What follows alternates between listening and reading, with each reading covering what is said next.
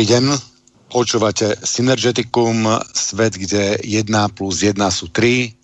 Hľadáme, čo nás spája. Od mikrofónu vás víta Tibor Moravčík. Máme 27. oktobra. Opätovne tu máme nášho stáleho hostia, pána Jana Kozáka. Dobrý deň, pane Kozáku. Dobrý večer, Tibore, zdravím. Dneska máme tému Bhagavad Gita. Prvnež uh, dám slovo pánovi Kozákovi, len by som povedal, že chodia mi stále e-maily na vysvetlenie výrazov. A takže predpokladám, že dáme si na to ešte ďalšiu reláciu na, na pôvod našej reči Čiže ja tieto, ja tieto otázky na pána Kozaka tu zbieram a potom, keď budeme mať tú ďalšiu reláciu, tak by sme sa k ním vrátili. Takže pán Kozák, eh, vy ste pre poslucháčov, ktorí vás nepoznajú, eh, vy ste historik, filozof a hlavne prekladateľ z védského jazyka, ako aj zo sanskrtu. A jedna z posledných vašich kníh, ktoré ste preložil, je Bhagavad Gita. Takže keby se nám něco o tom povedali. Ano, tak dobrý večer, zdravím všechny posluchače. E, pro ty, kteří mě neznají, i když e, u Tibora už jsem namluvil mnoho hodin, takže si myslím, že kdo si pustí Synergeticum, tak určitě v nějakou přednášku ode mě už slyšel. Hm. Já bych chtěl říct, že Eh, že teda to moje úsilí badatelský celý bylo zaměřené právě na hledání kořenů a pravý podstaty eh, duchovní školy, protože dneska eh, je to všecko přestřeno nebo zakryto teda tou tradicí biblickou na západní polokouli a lidé jsou zmateni a častokrát právě eh, prostě v tom chaosu eh, nedokážou rozlišovat, takže eh, já jsem celou tu svoji edici Biblioteka Agnostika zaměřil právě na to, aby se otevřela brána směrem teda ke světlu poznání a aby lidi se mohli orientovat. No a ohledně teda, hm, já já bych ještě využil eh, to, té příležitosti, že budu dneska mluvit o Bhagavad Gítě, že bych řekl pár, eh, pár takových oslavných nebo důležitých slov ohledně sanskrtu jako, jako řeči. Je, já už 20 let už učím sanskrt a 30 let se jako věnuju sanskrtu před překládám ze sanskrtu, přeložil jsem tři uh, velký díla sanskrtský do češtiny, uh, dokonce uh, ten životopis Budhy, Budhačary, tam to ještě vůbec nebylo přeloženo do češtiny. A Bhagavad Gita samozřejmě byla přeložena mnohokrát, ovšem ohledně, ohledně překladu z originálu eh, k dispozici pouze dvakrát, ale to, eh, to řeknu, až budu povídat o té Bhagavad Gita. Ale ohledně toho sanskrtu, tady eh, je hrozně důležité poznání, že tahle ta prastará řeč, kterou indičtí bráhmani udrželi ve známosti až do dneška, která je prostě podstatou všech obřadů až do dneška, eh, podobně jako například eh, v katolické církvi je to latina, eh, tak tady v té oblasti védské a no, bych to řekl hinduistické, a to nejenom na území teda samotné Indie, ale i všude tam, kde ten hinduismus se rozšířil, tak Eh, tam se eh, všude ty obřady provádějí eh, v sanskrtu. A ta, ta důležitost studia sanskrtu bych řekl, že narůstá ještě v dnešní době tím, jak ta řeč všeobecně upadá, jak se trivializuje, tak je potřeba vidět, že ten sanskrt je tak prastará vrstva řeči, že vlastně my máme před sebou ideologii a světonázor eh, našich dávných předků. Eh, takže eh, už jenom tohleto je nesmírně důležité. K tomu je potřeba říct, že když studujeme vývoj řeči, tak vidíme, že ten trend nebo ten smysl, který z toho studia historie naší řeči vyplývá, je jednoznačný je to ztráta světelnosti, ztráta světla. Eh, v každé slovo ve véčtině zvlášť a v sanskrtu převážně obsahuje eh, světlo poznání, světlo ideje, eh, takže to, to slovo vždycky něco znamená. Kdežto Eh, když srovnáme právě tu véčtinu a sanskrt eh, s dnešní třeba češtinou nebo němčinou nebo jinou větví indoevropskou, tak vidíme, že to světlo se postrácelo, že, eh, že my se už učíme jenom jakýsi výraz, který vnitřně nic neznamená a nerozumíme, že by to něco i znamenat mělo. Prostě Naučíme se, že e, židle je židle a jestli to slovo něco znamená, tak to už nevíme. Jo? Na tomhle pracuje etymologie jako jeden vědní obor lingvistiky, ale je potřeba říct, že vzhledem k tomu, že v podstatě jsme tady tisíc let teďko byli zavřeni Eh, v tom, eh, v tom eh, obalu nebo v, tom, v té říši židokřesťanské, biblické, tak se jaksi nepovedlo odhalit dobře původ řeči a bývá vyvozován právě všelijakým způsobem, to tady nechci rozebírat, ale každopádně ten sanskrt a véčtina do toho Eh, vysvětlování a do toho eh, vnímání eh, toho, těch kořenů slov, tak je tam velice opomíjen, což můžu právě dosvědčit svojí prací a právě proto pracuju teďko na výkladovém védsko-sanskritsko-českém slovníku, který nebude samo sebou obsahovat všechny výrazy, na to prostě by byl potřeba celý tým spolupracovníků, ale alespoň eh, ty nejzávažnější termíny, eh, které právě vysvětlují náš svět, který ho osvětlují, tak aby jsme mu rozuměli nebo aby jsme pochopili to světlo, které v té na, řeči našich předků bylo, eh, tak aby aby se dostalo, dostalo až k nám, tak to by jako mělo, mělo stačit.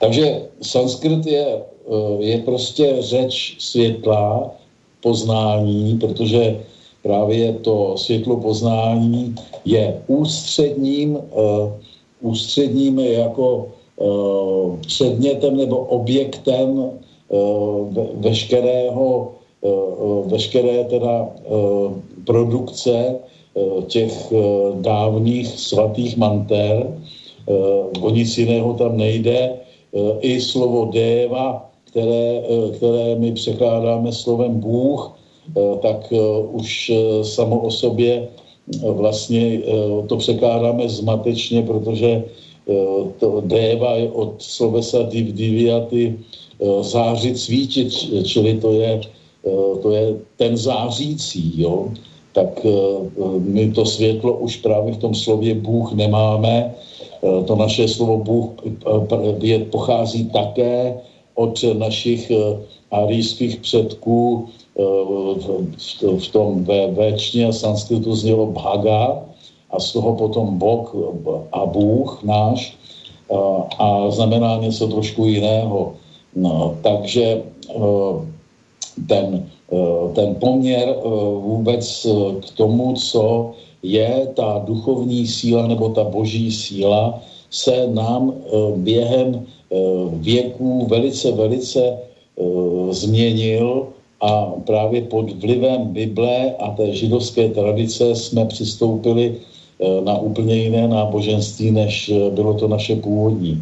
Takže z toho důvodu chci říct tady a tak jako oslavit ten sanskrt, že vzdělávání se eh, v sanskritu je, je pravé vzdělávání, nesmírně důležité, protože právě otvírá lidem oči, osvobozuje je od toho vyloženě chtonického nebo takového materialistického, eh, fatalistického eh, pohledu na svět, který dneska hm, především na západní kouli, polokouli převládá, i když se začíná skrze velkoměstské aglomerace šířit všude i po Ázii, i po Indii a tak dále, tak aby jsme to staré bohatství to věčné bohatství právě toho světla poznání zachovali, tak eh, všichni ti, kteří se rozhodli eh, studovat sanskrt, tak eh, dělají pro sebe podle mě tu vůbec nejlepší věc, jakou, jakou mohou udělat. Dál bych chtěl říct úvodem, že pro ty, kteří už Bhagavad Gita znají a kteří třeba ji četli z anglického překladu nebo z německého překladu, nebo kteří si pořídili třeba i ten uh, překlad uh, kršňácký, ten od toho Prabhupády, ten americký překlad, uh, nebo i kteří mají k dispozici překlad akademický, tak bych chtěl tady říct, že to jsou překlady víceméně takové normalizační, eh, takové, eh, takové, bych řekl, mainstreamové, které jsem se snažil ve svém novém překladu jednak kritizovat a jednak i trošičku měnit, protože ten originál zkrátka svědčí o něčem trošku jiném, než jak se to přeložilo. A vůbec eh, pokaždé, když se bavím o sanskritu a o lingvistice, eh, tak eh, chci všechny čtenáře nebo indofilně orientované lidi, jak v Čechách, tak na Slovensku, varovat příliš, příliš jako s, kvůli přílišnému zaměření na, na anglosaský svět, protože dneska v podstatě eh, humanitní vědec eh, po, po, po té po té prostě dlouhé době, kdy jsme stáli pevně pod teda vzdělaností víceméně německou, tak dneska se přešlo a cituje se nejvíc autorů z Ameriky, takže je to nebezpečné, Eh, protože eh, anglosaský svět je ten svět nejvíce vzdálený védě a té, eh, té původní naší árijské tradici, ten rozvíjí právě jenom to mocenské silové pole světovlády a řekl bych bohatství materiální, po případě bohatství technického pokroku a tam je ta, ta, ta, e, ta důležitost e, té duchovní školy právě úplně potlačená. Lépe řečeno je e, právě pře, přejinačená a vychází z Bible a z židovského pohledu v Bibli. Čili tam se nachází spousta omylů, nebo eh, nepřesností, eh, nebo i úplných nesmyslů. A ty, ty západní překlady nejen Bhagavad Gita, ale i ostatních spisů, jak jsem mohl jako velmi detailně pozorovat při práci především na překladu Manuova zákonníku, a nebo tady i na tom překladu Bhagavad Gita, tak zkrátka jsou buď vyloženě omylné, nebo prostě zavádějící, nebo lépe řečeno snaží se přizpůsobit tu, tu, ten sanskrt a smysl teda té, té dávné školy Bibli. Jo? A to je velmi nebezpečné, protože tam se skrývá právě ta past, do které jsme se teď díky tomu, tomuhle tomu jako světonázoru abrahamovského mono, monoteismu dostali. Takže pozor na anglické překlady, pozor na anglosaské autory. Samo se bohužel nechci tady to jako generalizovat.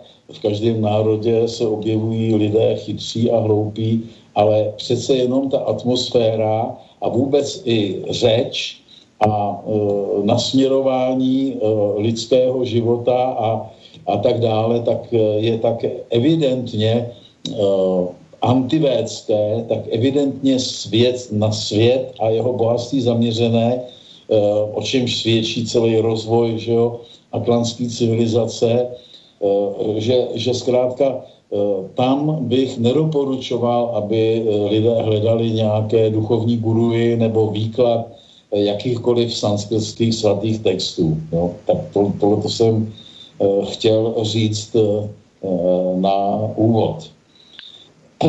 No a teď teda k té Bhagavad Gítě jako takové, tak je to jeden, je to taková vlajková loď v indické duchovní školy, v podstatě nejslavnější text toho brahmanského zaměření Eh, je to také jeden z prvních textů, eh, který byl přeložen do evropských jazyků už někdy asi na konci 18. do začátkem 19. století spolu s tím prvním výběrem Upanishad a patří teda do jaksi do okruhu vzdělanostního všech lidí, kteří Eh, se zajímají o historii nebo o filozofii.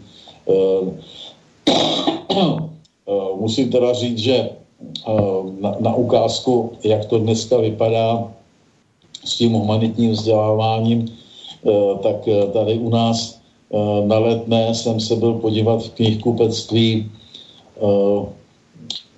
jestli, jestli tam mají Bhagavad Gita, a jak se e, tam prodává e, a místní mladý prodavač, e, když jsem řekl, jestli mají Bhagavad Gita, tak na mě vykulil oči a bylo vidět, že v životě něco takového neslyšel. No, tak, takže je to, je to opravdu s podivem, kam se ta vzdělanost dneska šíří a co teda lidé se učí, protože Eh, ta indická duchovní škola eh, nepochybně obrovským způsobem eh, podnítila celý rozvoj kultury člověka a vlastně ve védě je možné vidět jako i počátek vlastně nábožen, řady náboženských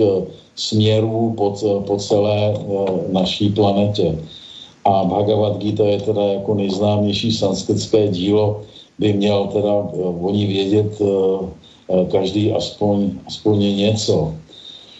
Eh, jinak samotné, to, to, ten samotný název se překládá jako, jako Gita, jako feminínum znamená vznešená píseň a Bhagavat je jako vlastně vznešený, takže takže bychom to mohli přeložit jako vznešená píseň vznešeného, nebo jenom jako vznešená píseň, eh, nebo něco takového. Jo? Už v tom slově Bhagavat máme ten kořen Bhaga, eh, což eh, právě znamená potom v češtině a v jiných slovanských jazycích jako Bůh, božství, ten božství. Píseň naplněná božstvím nebo píseň naplněná tím, který je plný božské duchovní síly, něco takového, jo? my jsme to mohli uh, překládat. Uh, jenom takovou uh, perličku k tomu, uh, uh, Bhagavad Gita teda byla přeložena do češtiny, myslím asi 11krát nebo 12krát uh, a uh, je, jsou to všechno překlady teda z Němčiny a později teda také z angličtiny.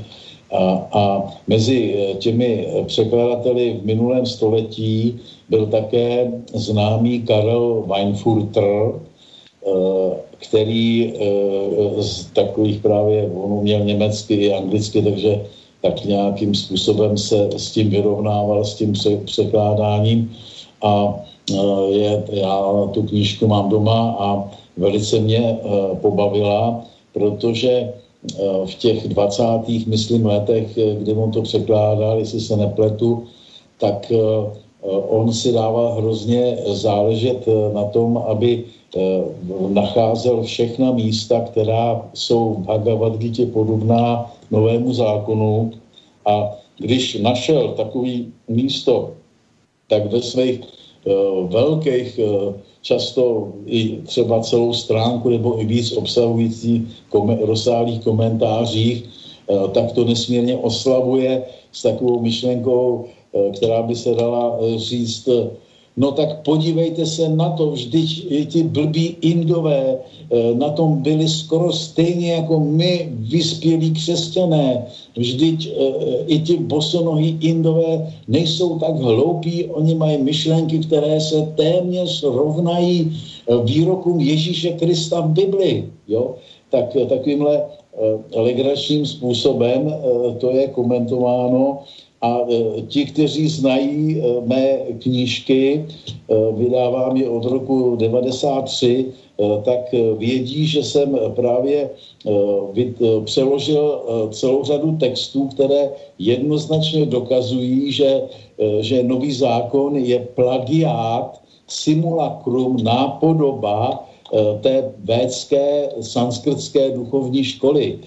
Takže se dopracováváme jako k tomu probuzení, k tomu poznání velice, velice eh, opožděně eh, a snad teprve budoucnost a větší zájem o, o tu pravou duchovní školu by nám mohl do široka otevřít cestu k tomu, aby i jako masově a i jako vědecky se mohlo zpracovat jiná historie, než jaká se pěstovala v té, v té biblické totalitě eh, do dneška. Je potřeba eh, vidět ty souvislosti, kdy, kdy zkrátka ta evropská vzdělanost celá rostla vyloženě jenom na Biblii a eh, že sice první světské univerzity vznikaly v Itálii už v 11. století, v Boloni a podobně, ale masově Eh, vlastně se začala oddělovat eh, světská eh, věda od té církevní teprve v době renesance a, a po ní, takže, takže tady se pevně zakořenil ten, ten biblický světonázor a tohle se dá říct, že je trend Eh, který eh, víceméně trvá do dneška. Eh, takže z, toho, z tohohle toho důvodu tady ještě máme jako hodně práce, aby, aby se lidem otevřely oči, snad pod vlivem skutků, že jo, které dneska ta atlantská civilizace provádí a pod nutností nějakým způsobem Eh, se proti eh, téhleté ideologii atlantské bránit, eh, tak snad se tady objeví nebo vyraší nějaký proud myšlenkový, který dokáže oponovat těm, těm idejím, které, které prostě nám byly jaksi nadiktovány nebo které nám byly mocensky prosazovány. To je potřeba vidět právě, že je oprávněné říkat tomu totalita, protože tady žádný jiný názor ani existovat nemohl. Dokonce i malé odchylky od, od katolické dogmatiky tak byly trestány nejpřísnějšími tresty, třeba upalováním za kacířství a podobně. Takže teprve v podstatě v 19. století Eh, nám teprve začíná se eh, definitivně osvobozovat eh, lidské myšlení od toho církevního. S tím ovšem, že to, to lidské myšlení a to světské myšlení a ty světské školy nenavázaly na, na tu dobu Eh, před eh, tím temnem nenavázali na, eh, na tu tradici pohanskou, to znamená Boha, co by světlo vidící, ale rozvíjeli už jenom ty materialistické trendy, to znamená především jako techniku a fyziku a, a tak dále. A ty, ta humanistická větev a ta e, filozofická větev, e, tak e, ta, jak je vidět, tak, tak prostě ztrácela naprosto vliv až do té, do té dnešní doby, kdy vlastně je to něco totálně zbytečného. Je to, je to pomalu stejně zbytečné jako nějaké básnictví nebo, nebo prostě nějaký jiný druh lidské činnosti, protože totiž tím, že se odrodila od té védské podstaty, tak se vlastně odrodila od eh, ducha jako takového eh, a eh, proto také se dala tím směrem, tím směrem racionalistickým, což je naprostá katastrofa. To už říkali dávní bráhmani před tisíci lety, že že prostě eh, filozofie se nedá pěstovat jako eh, nějaká logická disciplína, protože tam jde zkrátka o něco jiného. Takže těch překladů Bhagavad Gita je teda hodně i v češtině, jak to je ve slovenčině, to opravdu nevím, jestli tam nějaké překlady jsou, o to jsem se nezajímal.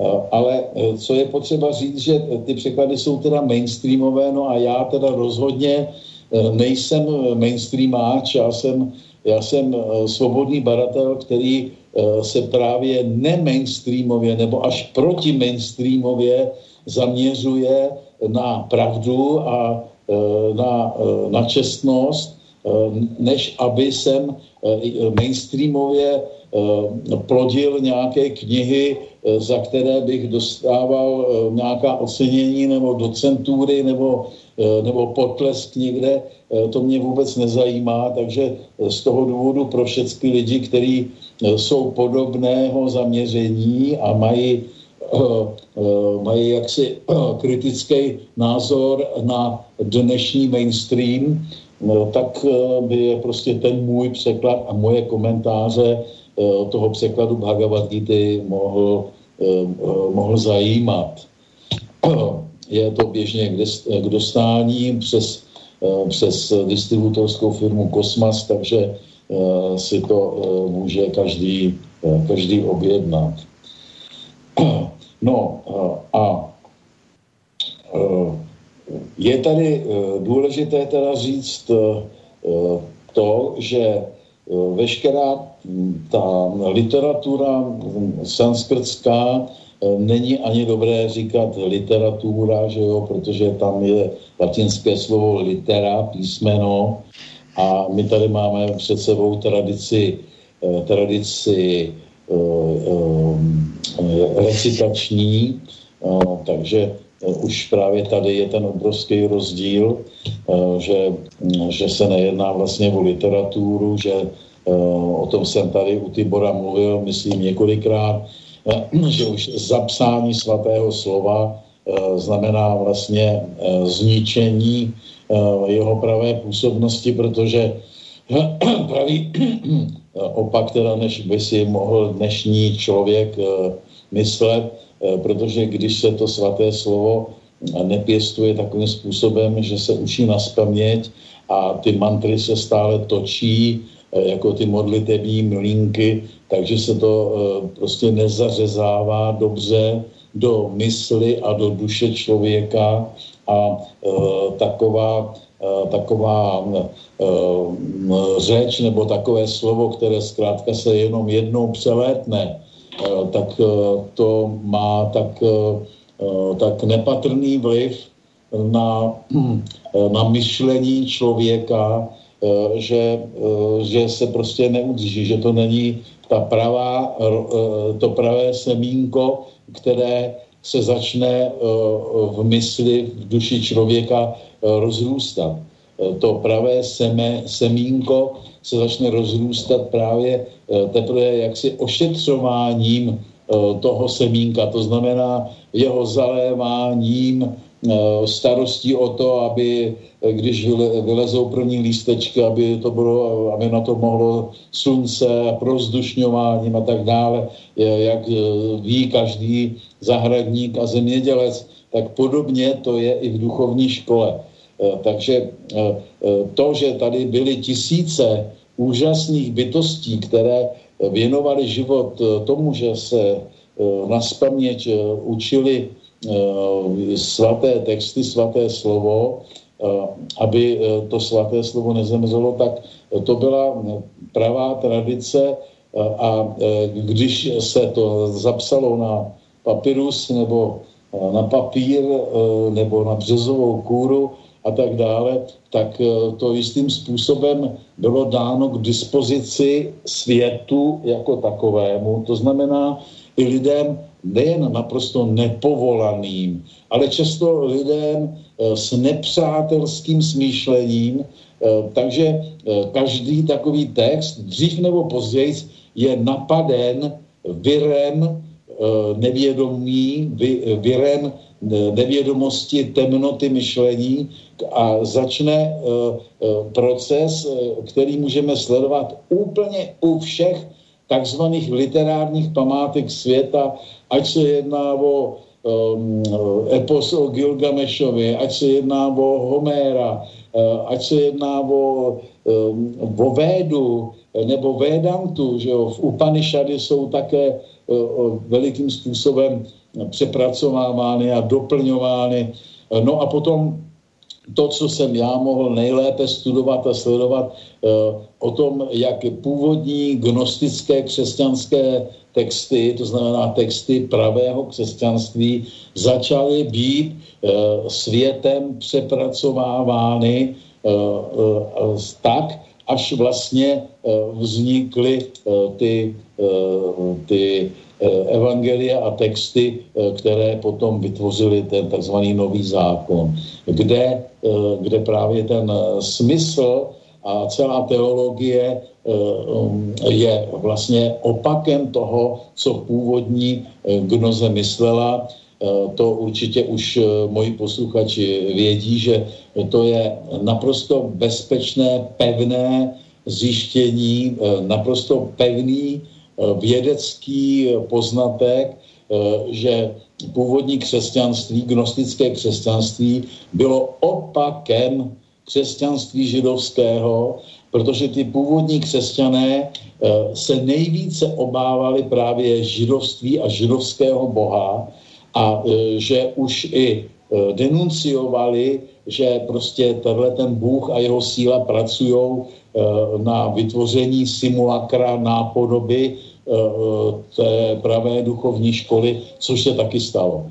No a úplně stejný trend eh, vlastně to má u všech ostatních literárních děl, které vznikaly dávno, dávno před tisíciletími.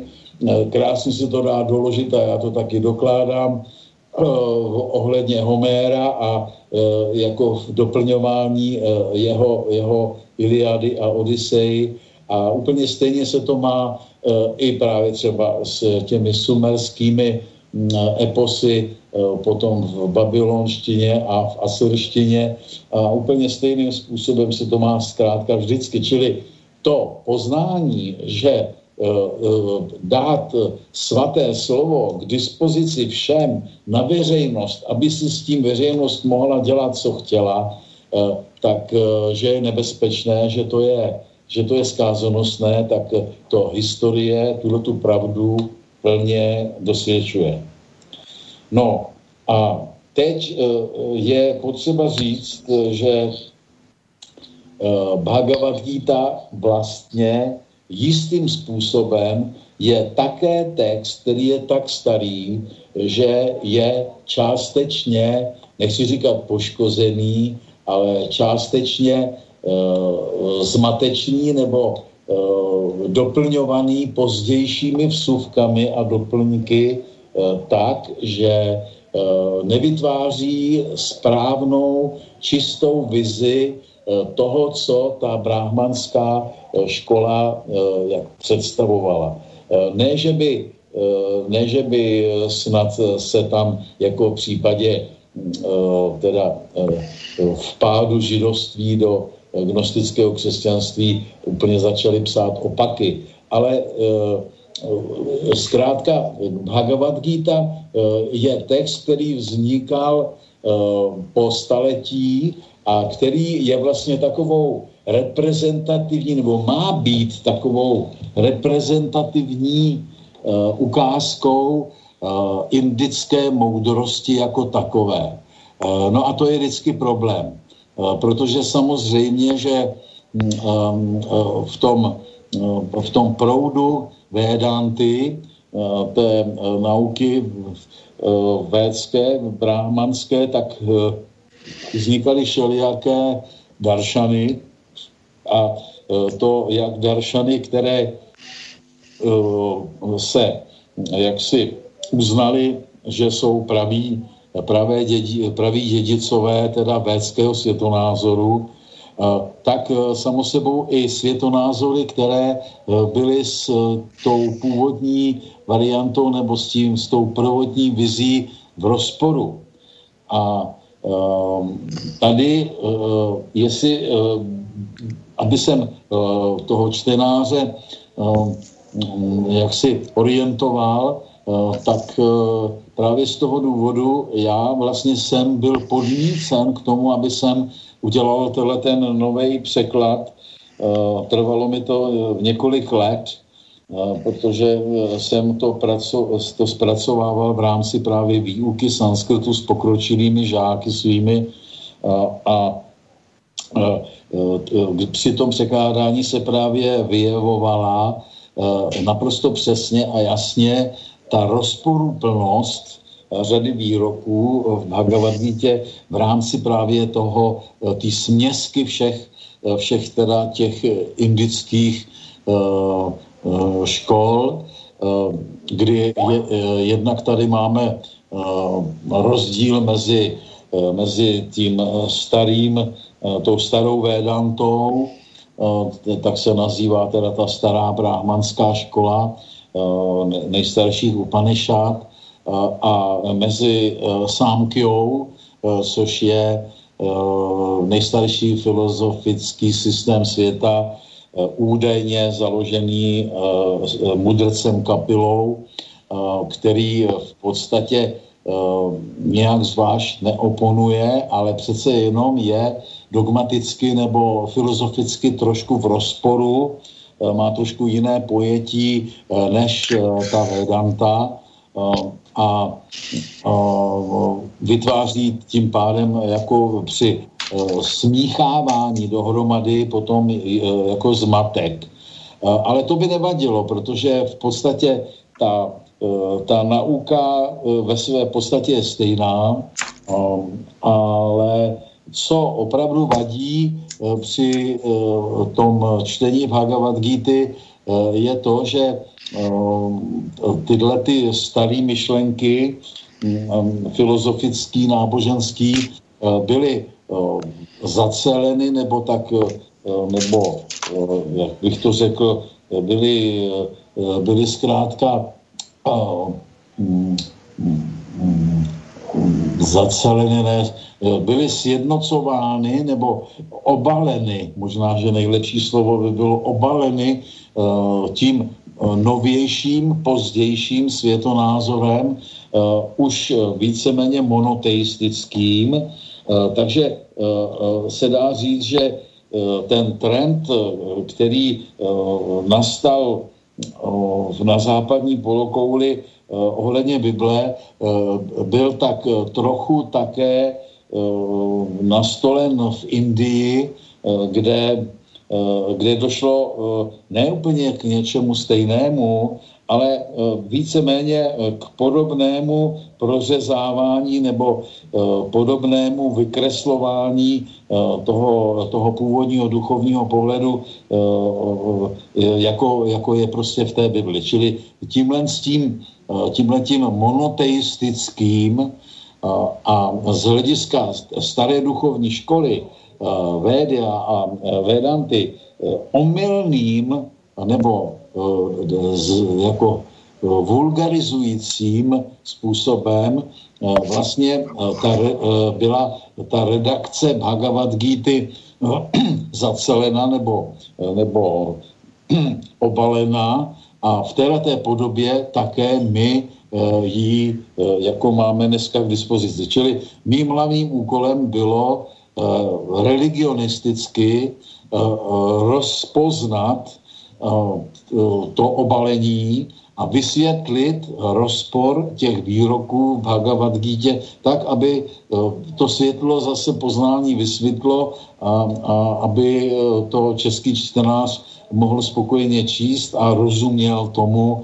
a nevrtěl hlavou, že tady v té třetí knize se píše tohle a, a v sedmé knize se píše pravý opak a tak já teda s tím praštím, to nemá cenu číst něco takového, co nemá hlavu ani patu. Jo? To si může selský rozum um, český nebo slovenský klidně říct, uh, protože mu to připadá teda chaotické a e, nedozví se to, co si myslel, že se doví, e, když se jedná teda o tu vlajkovou loď indické duchovní školy, že tam se prostě naučí jednu pevnou nauku, které bude rozumět, která bude mít hlavu a patu a e, že prostě tím se obohatí myšlenkově e, a tomu pomůže tak eh, jako já bych chtěl říct, že rozhodně mu pomůže. Eh, je v Bhagavad Gita spousta krásných míst, a, a, ale mm,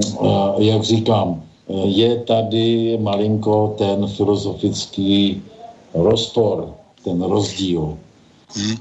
Ja by, som, ja, by som, ja by som povedal, že ja som tu Bhagavad Gitu čítal, to bude tá jak se volá, oni vyhlasují vys, vys, většinou za sektu. Vy jste to jo, vzpomínal. Kršňáci. Ano, kršňáci, hej. Já jsem čítal tu kršňáckou verziu. Um, musím povedať, že som ju čítal asi pol roka, lebo to som išiel tak akože nejak kapitola po kapitole, kým sa to človeku uležalo v hlave a boli tam naozaj uh, veľké myšlenky, ktoré mali um, obrovský taký filozofický dopad uh, na, na vnímanie sveta celkovo, že už, už táto kniha je to jedna z, z, z najlepších kníh, aké som kedy vlastne čítal, čo sa týka uh, životného postoja, filozofie alebo neviem, náboženstva by som to asi ani nenazval. Takže už, už toto. Ano. Uh, no, mi pomohlo. Uh, tak určitě, když by jsme uh, když by jsme uh, měli vyzdvihnout, a to by jsme měli, že jo, při tomhletom seznamování s Eh, s tímhle s tím dílem to nejdůležitější, no tak eh, to je právě to, že se tady čtenář může vlastně, jestliže byl vzdělán pouze evropsky, pouze latinsky, pouze židokřesťansky nebo i pouze materialisticky v dnešní době, tak se vlastně poprvé může dozvědět úplně jiný pohled na na člověka a na svět, než na jaký je zvyklý. Eh, prostě ta stará škola, která, eh, samozřejmě je základem Bhagavad Gita, ta duchovní škola, tak ta prostě uznává dvě reality, které od sebe důsledně rozlišuje a to je realita duchovní a realita fyzikální. A, a u, u, u toho našeho typu biblického, náboženského, ve kterým jsme všichni školeni, tak tam tyhle ty dvě reality prostě splývají Eh, protože právě židé udělali to, že oni eh, vlastně adoptovali nebo si přisvojili všechno to, co přicházelo z východu a nadspali to, napěchovali to pod moc toho svého židovského boha. A te, ten židovský bůh, jak známo, je prostě bůh země, bůh tonický, krvavý, nenávistný, nepřátelský, rasistický, hněvivý a tak dále. A oni do toho napěchovali e, tu e, duchovní školu, takže z toho vznikl nesmysl. Jo?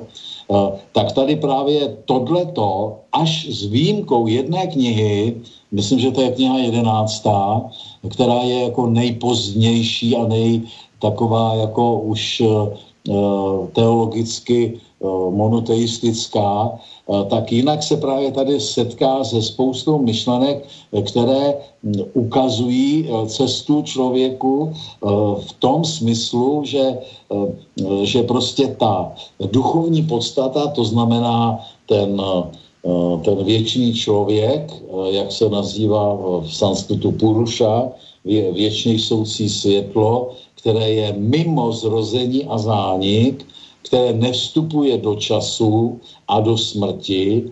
Eh, je to duchovní kvalita, která eh, právě je pouze a jenom eh, světlem poznání, inteligencí, která tady je, ne tak, jak my se učíme, že se rodí z hmoty, ale naopak hmota se tady rodí z té inteligence. A tohleto, už jenom tohleto, když si uh, mladý člověk, který chce uh, jako uh, něco vědět, uh, když si přečte a uvědomí, tak už se dostane na úplně jinou level, uh, než uh, když pořád čte ty evropský uh, filozofický spisy, kde prostě tohleto zkrátka není uh, uh, jako v centrem zájmu, nebo je to tam prostě popletené.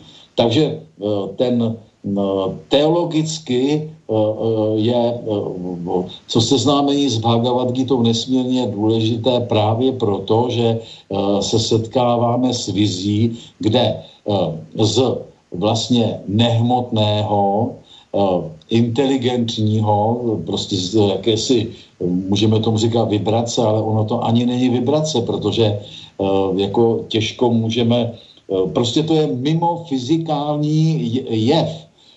Poznání je mimo fyzikální jev. A e, je to prostě e, ten svět, který Indové nazývali buď Brahma, nebo ho nazývali Atman, duch. A tenhle ten duch je něco, co, co ne vytváří svět, ale čím je ten všecko hmotné, všecko hmotné vlastně z něj vzniká jakoby jistým jako chladnutím nebo tvrdnutím nebo vlastně temněním z té světelnosti. Takže tahle ta geneze je tady z mnoha úhlů popisována a proč je to důležité? No, je to důležité proto, že člověk od samého začátku tady má školu a moudrost, která ho učí, že jsou v č- eh, podstatou života a podstatou hlavně člověka je síla, která je mimo fyzikální zákony, která je mimo moc tohohle toho světa a e, učí ho, že takhle ta síla je to nejdůležitější, co by člověk měl pěstovat, co by měl chránit a tím toho člověka doslova zachraňuje. Protože všechny typy filozofování, které, e, které vycházejí z toho, že pod, na počátku byla hmota, na počátku byla malá kulička a že Eh, všecko, eh, že všechny ideje a myšlenky vycházejí z tělesnosti a že to jsou produkty jakési elektřiny v mozku a, a podobné věci, všechny tak vedou toho člověka do vězení ve světskosti, kdo, do, že on o, o té svobodě, o které prostě mluví Bhagavad Gita a celá ta sanskrtská duchovní škola nemá ani zdání. On stotožňuje svoje já právě se svým tělem a s, s pocity těla a z vnímání těla a, a tím je definitivně eh, zkrátka eh, otrokem, lokajem a sluhou všech těch světských mocností. Takže ta práce na tom osvobození je v té indické duchovní školy opravdu jedinečná, nesmírně vzácná a, a strašně důležitá, protože je v podstatě podstatou pravé duchovní školy, ať e, se objeví na naší planetě kdekoliv. Tohle to je základ. Já bych si teď s dovolením e, ty bude dal pauzičku chvíli, jo? Dobre, tak dáme si pesničku. Poprosím ano. režiu z Vystrice. Ďakujeme.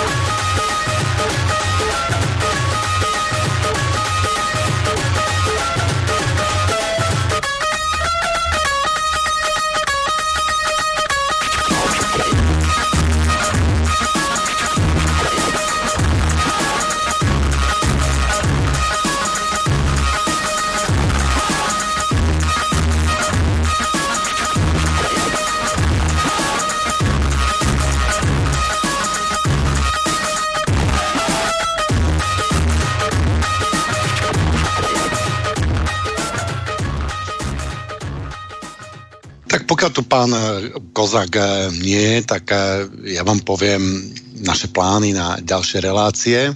Takže o dva týždne tu opäť budeme mať Lumíra Lásku, kde budeme pokračovať na ceste z utrpenia, či cesta utrpenia z 2. To bude 24. novembra. Potom na 22. decembra mm, nám vychádza, dúfam, že opäť pán Kozák, ktorý je už tradične každú druhú reláciu našim hostom, aj keď to ešte nie je potvrdené, to sa za chvíľučku opýtame. A 19. januára budem mať zaujímavého hostia, biologa Michala Šebeňu na tému imunita. Ako vlastne funguje naša imunita, ako fungujú naš, e, vírusy, baktérie a tak ďalej. Ja som s ním mal dneska mm, dlhšiu debatu a mm, bolo to veľmi zaujímavé a v dnešnej dobe, keby sme sa o svojej imunite mali niečo dobe, dobe dohodnúť, tak to bude určite plodné. Takže máme tu pána Kozáka späť a ja by som začal, pán Kozák, máme tu dve otázky od poslucháčov. Áno. Prvá je, prosím, vysvetliť prepojenie Puruša a Prakirty obidvoma smermi.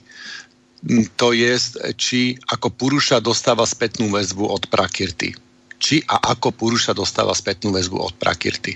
Ano, e, tak e, musím pro lidi, kteří nejsou zasvěcení, e, jenom říct úvodem, že ta filozofie Sámkia, o kterou tady jde, tak se liší od toho klasického brahmanismu v tom, že zvlášť potom v té tzv. nové vedantě šankarovského typu, tak prostě všechno vychází z Brahma. Z toho, jak jsem říkal, toho, z té věčně soucí inteligence, která s chlazováním a obalováním Eh, těmi spodními eh, nižšími typy světů eh, vlastně vytváří všechno hmotné. Jo? A ten kapila v té své sámkě to kritizuje a mezi teda těmi, těmi klasickými vedantisty a těmi, těmi sámkýny Eh, byl po staletí existující dialog, spor právě o téhleté eh, otázce, kdy totiž eh, ta sámkia tvrdí, že kromě toho světla poznání je tady věčně soucí druhá podstata a to je jako stálá temnota nevědění.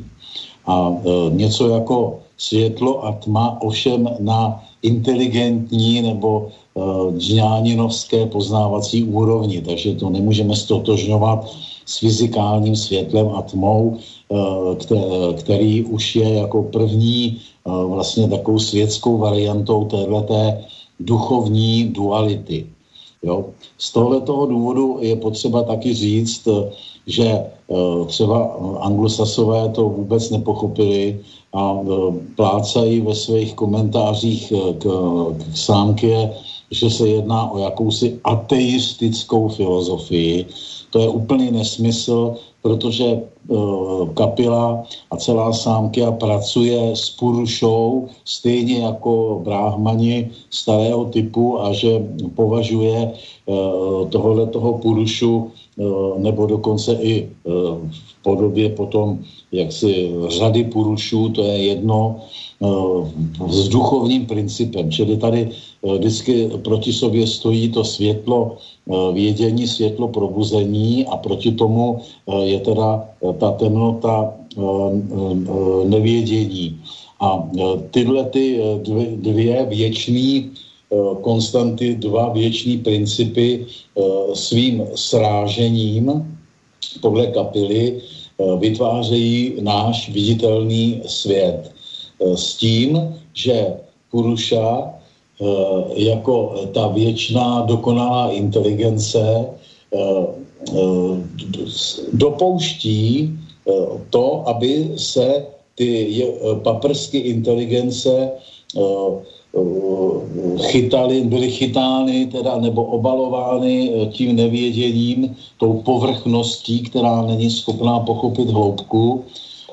Takže vlastně funguje něco jako, něco jako takový formální obal a schlazení prostě toho, toho té vysoké vibrace, inteligence do, do té hrubé hmoty a on to dopouští z toho důvodu, uh, že uh, tady existuje uh, potom uh, tendence toho chyceného zrníčka porušovství, toho ducha, aby se osvobodilo z tohletoho zajetí. Jo? A to je sama podstata džňány, to je sama podstata vlastně gnoze a všech vlastně duchovních škol, které mluví o tom, že, že e, usiluje e, ta, to, ta jiskřička e, toho poznání vymanit se z toho vězení, z toho zajetí a tak vytváří právě ten věčný koloběh, který je důležitý proto, aby ten Puruša, a to už odpovídám na otázku, aby ten Puruša si stále uvědomoval sebe sama a neustále se jaksi oživoval, posiloval tou zkušeností v prakrty. Jo? Takže tím je to všechno živé. Tím vlastně dochází k existenci života protože podle sámkínů, podle eh, eh, vlastně eh, celý smysl kosmu, všeho toho, co se tam děje a všeho života, není nic jiného, než sebeuvědom, sebeuvědomování si puruši.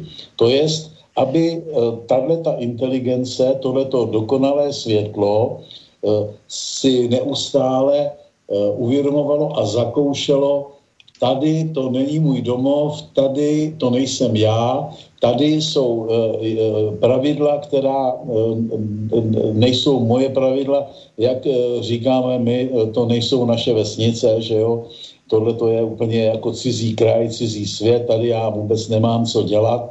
A právě tohle to, tady já nemám co dělat, tady já se nemůžu spojit, sloučit, splynout s tou světskou podstatou, no tak to je sama podstata duchovní školy, čili eh, tady tahle ta vazba eh, prakrty Puruša je, eh, je vlastně spásná, protože ta permanentně toho člověka vede k tomu, aby si rozkřesal a udržoval tu jiskřičku poznání, která se v něm rozrůstá a která vede k tomu, že se on nasměrovává vzhůru, že, eh, že se prostě eh, s tou podstatou světa, se zákonitostmi světa nemůže stotožnit jako se svým bytostným já.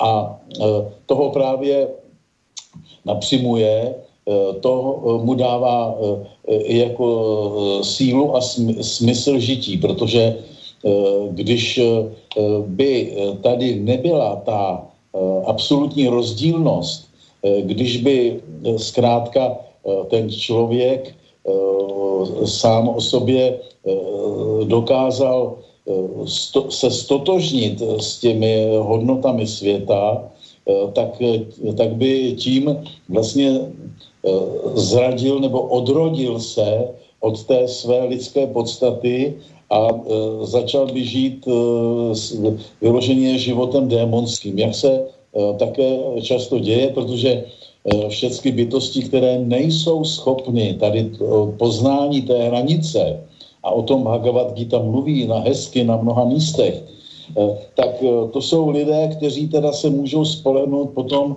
jenom na podstatu démonskou, to znamená na tu podstatu vodní, na to, že se prostě eh, stotožní s tím, eh, co vidí kolem sebe a nemají v sobě ten motor, nemají v sobě to, ten rozkřesaný oheň, ten kotel, který, který potom je tím pravým lidským životem. Jo?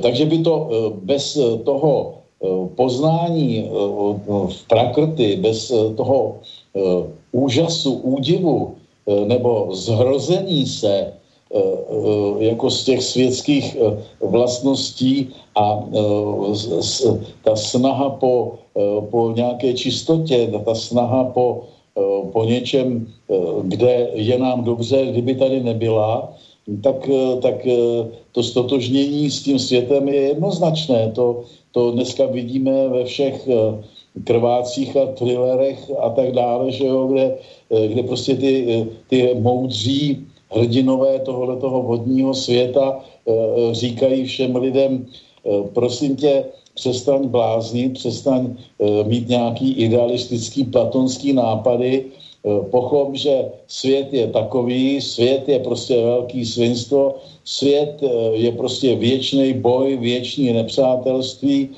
svět je taky pěkný svinstvo a ty to všechno svinstvo musíš vzít do sebe, pochopit, stotožnit se s ním, stotožnit se se vším hrůzným a bolestným, stotožnit se s tím, že všecko je pomíjející, že nás čeká nemoc, bolest a smrt, že nás čeká rozloučení se eh, se všemi a se vším, co máme rádi a takhle eh, máme jako suché na životy. Eh, takhle máme spokojeně žít. Jo? To prostě, to samozřejmě, že to nejde. Ale Eh, všechny eh, neprobuzenci eh, se tak pokoušejí žít a samo sebou, že škodí jak sobě, tak i lidem kolem sebe, protože jsou právě schopní se domnívat, že že jako tí, touhletou pragmatickou činností, eh, kdy, eh, kdy za peníze velké že jo, se dopouštějí zločinů nebo pomocí lží a podvodů se, do, se dostávají k bohatství, tak to je věčný osud světa a má obrovskou armádu neprobuzených, který právě nám ze života dělají peklo a nemůže, nikdy to jin, jiné nebylo a nikdy to jiné nebude. Protože už ve védě, to znamená v nejstarší uh, sl, slovesní nebo slovní uh, památce světa, nám naši předkové před možná desítkami tisíc let už uh, označují, že tady tenhle ten typ člověka je, říkají mu pany, pany s cerebrálním n, což je Eh, právě člověk eh, tohletoho pragmatického typu, který pořád počítá, který pořád kalkuluje, pro kterého je celý život jenom obchod, eh, který se rozhoduje pragmaticky a který ví nebo je přesvědčený, že to hlavní je dosáhnout svého cíle, to znamená bohatství a moci, a že za, za, pro, pro tenhle ten cíl je ochoten udělat úplně cokoliv. Takže to jsou, to jsou ty, eh, to je ten základní rozpor eh, v lidských povahách, který vždycky byl a vždycky bude. A ten eh, spodinovější typ člověka, ten samozřejmě slyší jenom na, na tuto neduchovní úroveň a tu duchovní, to je z toho věčného člověka v sobě, to je, který promlouvá skrze svědomí, tak eh, toho on neposlouchá, protože se domnívá, že to je laická, hloupoučká, jeho osobní eh, vize, která nikam nevede a že to, co někam vede, je přidat se eh, do nějakého mocného světského proudu, ať už je jakýkoliv, hlavně když je mocný a veliký a on v rámci tohoto proudu potom si žije ten svůj život, eh, to znamená, eh, že prostě se připojí k tomu, co zrovna vládne a veškeré svědomí a veškerou inteligenci, která mu říká, že tohleto je špatně, že tohleto nikam nevede, tak prostě v sobě tlumí nebo potlačuje, nebo vlastně mu ani se nerozbřeskne v hlavě. Jo? Takže ten, vztah mezi prakrty a, puruš, a purušů, purušou je, je základní a nesmírně důležitý a řekl bych, že já nic chytřejšího než toho kapilu neznám. Já jsem vyloženě obdivovatel a ctitel téhleté, téhleté nauky Sámkia, o které jsem navíc se vlastně dozvěděl díky čtení starých textů, že byla i samou podstatou toho původního gnostického křesťanství tady u nás v Evropě a že tady vlastně byla vždycky, takže si toho nesmírně vážím.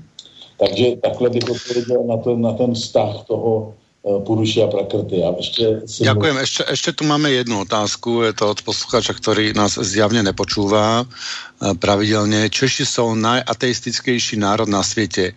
Je pochopitelné, že ako popletenci hledajú všude možné duchovní naplnení života, včetne indických náboženství. Indické náboženství sú velice vzdálené naší psychologii a ich odpovědi na základní otázky života sú velice neurčité až zavádějící.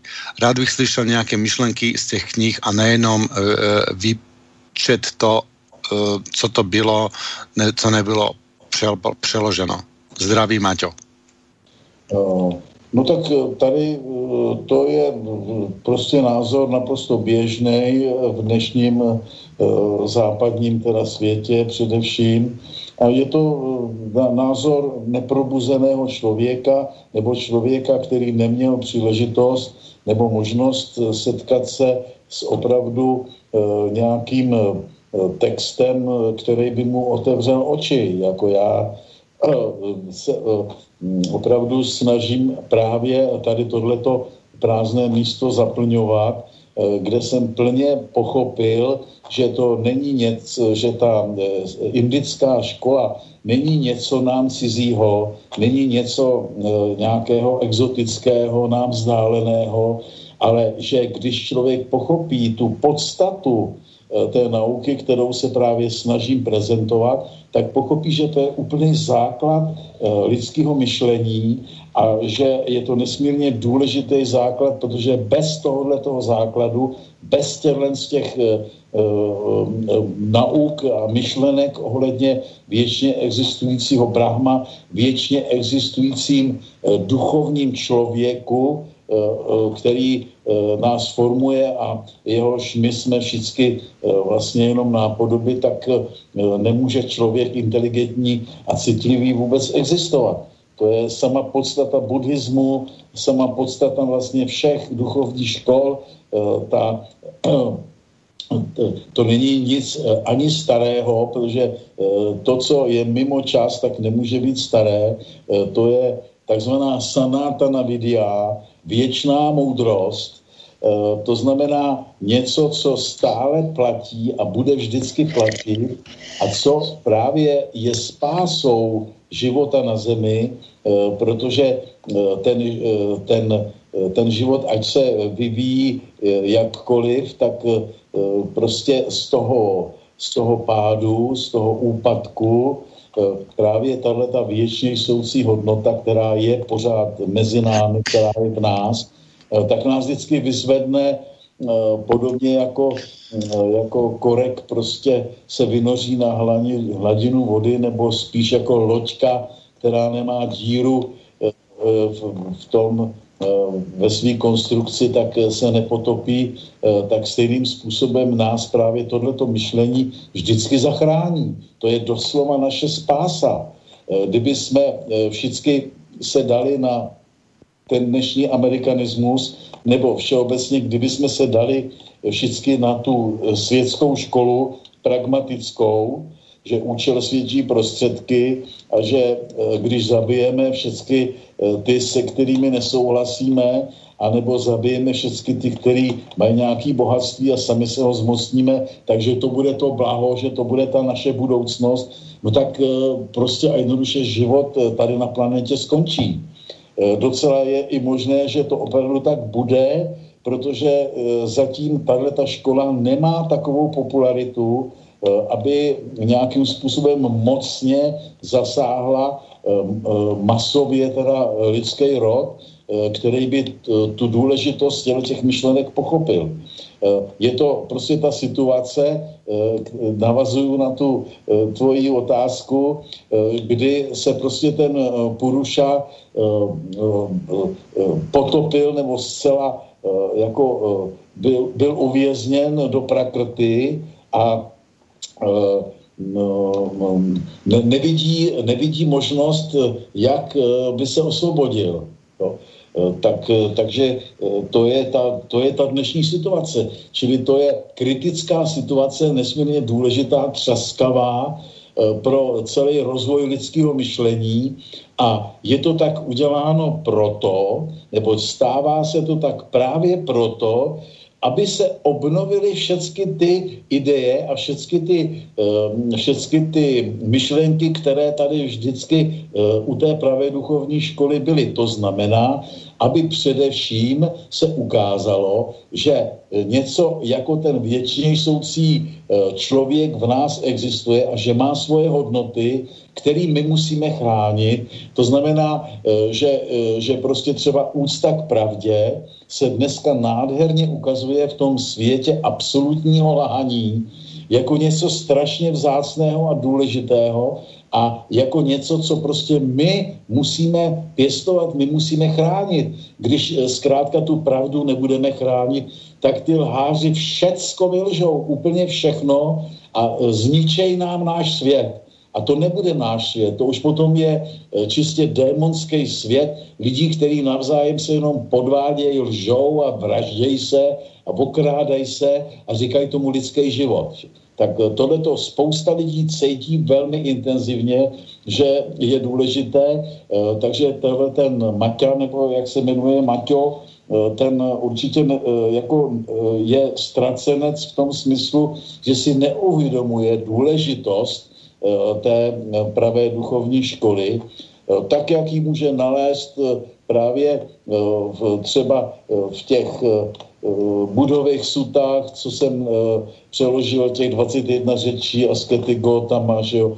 nebo i třeba v tom Ašvagošovi, v tom budově životě, tam jsou krásné myšlenky, nebo prostě i v těch prvních šesti knihách Monuova zákonníku, kde se popisuje, eh, jakým způsobem má eh, ten bráhman žít, jaký má být vychováván, a, nebo právě i tady v té Bhagavad Gita. Čili není to rozhodně nic eh, ani zastaralého, ani exotického, nám vzdáleného. Naopak, je to sama, sama podstata lidství, všeobecně po celé planetě a všichni uh, uh, lidi, kteří mají v sobě tu jiskřičku poznání, tak si uh, tuhle tu věc uvědomujou a e, všímají si toho a jsou tím pádem těmi myšlenkami osloveni. Tady prostě to oslovení e, je jenom pro ty, kteří e, mají už v sobě vypracovaný nějaký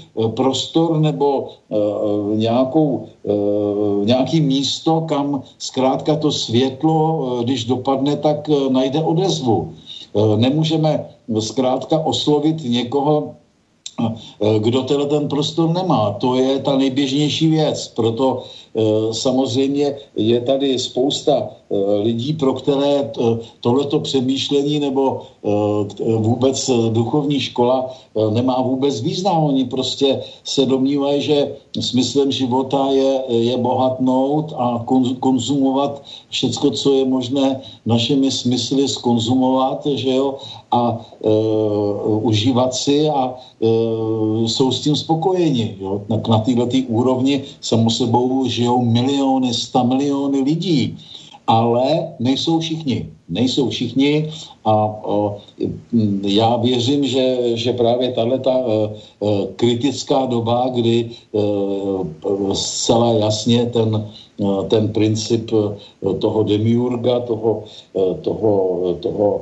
obchvatitele, toho vrtry, jak mu říkala Véda, tak začíná, začíná se vyjevovat před očima mas, že jo? například ten obchovacovací, pokrývačský, přikrývací systém už začíná tady nám vyrůstat v podobě obchvácení celé země do spáru jakýchsi družic, který vysílají signály, že jo, a kdyby jsme toho Pretrudu nechali být, tak je možné, že by prostě a jednoduše on nám někde nějakých 100 kilometrů kolem planety vytvořil celou nějakou aluminiovou vrstvu, uh, kterou by zcela zakryl všechno, co je na planetě a diktoval by potom si podmínky, a že by všichni jsme museli platit, že nám pustí sluníčko nebo že nám pustí měsíc a tak dále a tak dále.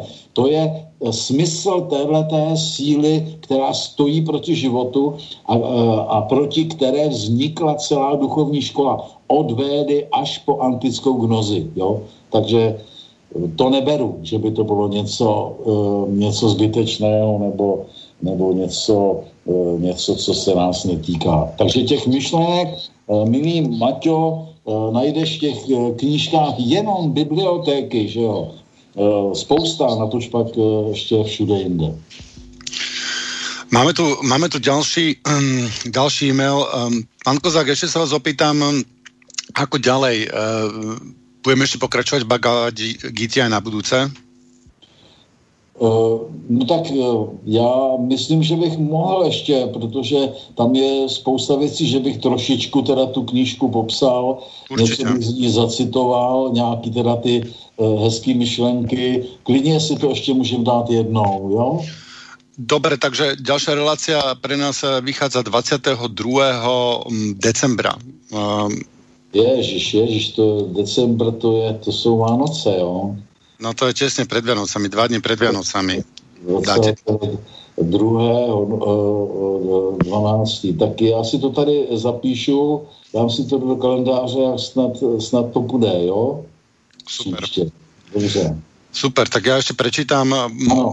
Posledný e-mail tu máme. Uh, drahý Tibore a vážený pane Kozáku, moc díky za vaši osvětovou práci. Světlo se postrácelo také z čínského jazyka a ne náhodou. Eh, záměrem nevědomých, nezralých byla kastrace písma, tak aby se z původních znaků, které jsou v podstatě obrazy, cit, probo, obrazy cit probouzející, vytratila láska, cit, sounáležitost, vzájemná úcta, tedy to světlo. Tak se stalo, že e, původní čínské znaky, které jsou ve smyslu jemnocitu obrazy e, skutečně umeleckými, jsou dnes pro stále to samé rozděla panuj, více technické, osekané, tak, aby z nich byl na první pohled zaniklo například slovo strom nebo srdce. A právě proto, aby to v lidech e, neevokovalo spojení e, právě s tím, co je pro ní, pro jejich štěstí podstatné. Tedy s tím, co je přirozené, tedy s, přírodem, s přírodou a Bohem. Posluchačům doporučuji také Aštavagra Gitu s láskou a úctou Lumír láska. A Lumír je taktiež naším budoucím a předcházejícím hostem naše relácie, takže...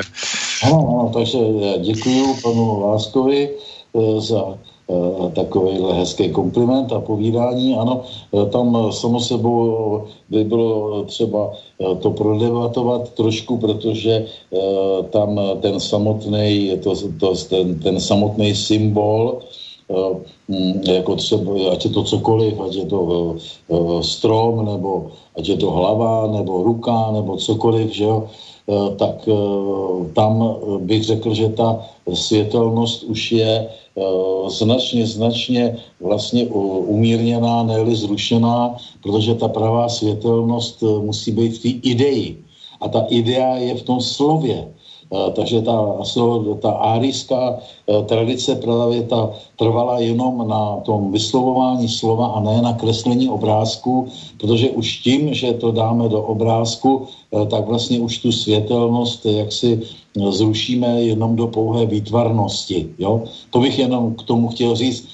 Jinak to samo sebou, že ta ztráta té světelnosti slova, to znamená to zkomolování původních výrazů nebo přeměňování těch slov tak, aby už nedávali žádný smysl, tak je katastrofou vývoje slova a, a vlastně jako ukázkou toho, jak ta světskost, když se zmocňuje ducha, tak jako začíná znetvořovat. A dá se to přirovnat ale i výtvarně hezky k tomu, jakože to bych na toho pana Lásku navázal, no, že prostě původně, takhle on to asi i myslel, původně někdo třeba mohl nakreslit obrázek třeba vozu, že jo, a uh, byl tam smysl, byl, byl tam nakreslený vůz a všichni to věděli. A uh, jako to postupné používání toho obrázku, kdy se pořád zjednodušoval a všelijaký čárky se tam odstraňovaly, uh, tak dojde uh, ke stádiu, kdy vlastně už těch čárek ubraných je tam tolik, že nikdo už nevidí, že to je vůz. To znamená, že ten smysl toho, toho obrazu vít, tý, toho vít, vít, tý výtvarné stránky věci eh, je takové, že prostě tam eh, eh, ten smysl také zmizí. Jo? Takže v tomhle tom je to stejné. No, budeme muset s tým zmyslom pokračovať na budúce, lebo žiaľ Bohu, ubehol nám čas. No. Pán Kozak, veľmi vám, pekne vám ďakujem za vysvetlenie a pokračujeme teda vo, teším sa na Bhagavad Gitu opäť o 4 týždne. Ano, takže já zdravím všechny, tebe ty bude taky, mějte se hezky na sklem. Do počutia. Táto relácia vznikla za podpory dobrovoľných príspevkov našich poslucháčov. I ty sa k ním môžeš pridať. Viac informácií nájdeš na www.slobodnyvysielac.sk Ďakujeme.